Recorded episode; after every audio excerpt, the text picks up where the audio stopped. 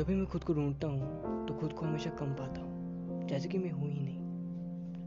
क्षण भर पाने से आँखों की प्यास कहाँ बुझती है? फिर ढूँढने निकल जाता हूँ। सोचता हूँ, छुपाने की कला किससे सीख लूँ? किसे बताऊँ कि मैं बुरा नहीं हूँ?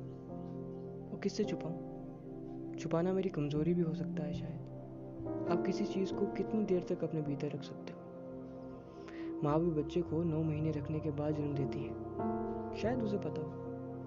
पर कुछ भी भीतर रखना कितना दर्द का कार्य होता होगा। जैसे अहंकार जब हमारे भीतर पलता है तो हम भी उसे दुखी होते हैं।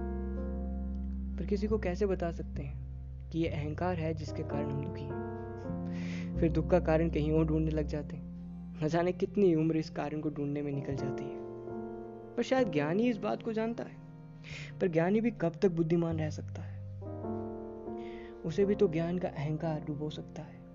पर वो खुद को श्रेष्ठ मानता है और हर पल दूसरों की गलतियों पर उन्हें गलत ठहराता है। बात तब बिगड़ती है जब वही गलती उससे हो जाती है। उसका अहंकार क्षण में टूट जाता है। पर ये बात वो बताए किसे? वो तो ज्ञानी है, सब जानता है। ये शायद एक बीमारी है, खुद के चरित्र को किसी के सामने आने पर झाड़ते रहना। जैसे सफ़ाई का ज्ञान तो बस उसी को है। कौन जाने क्या कारण हो सकता है? पर किसी भी चीज़ की अति शायद काम बिगाड़ ही देता।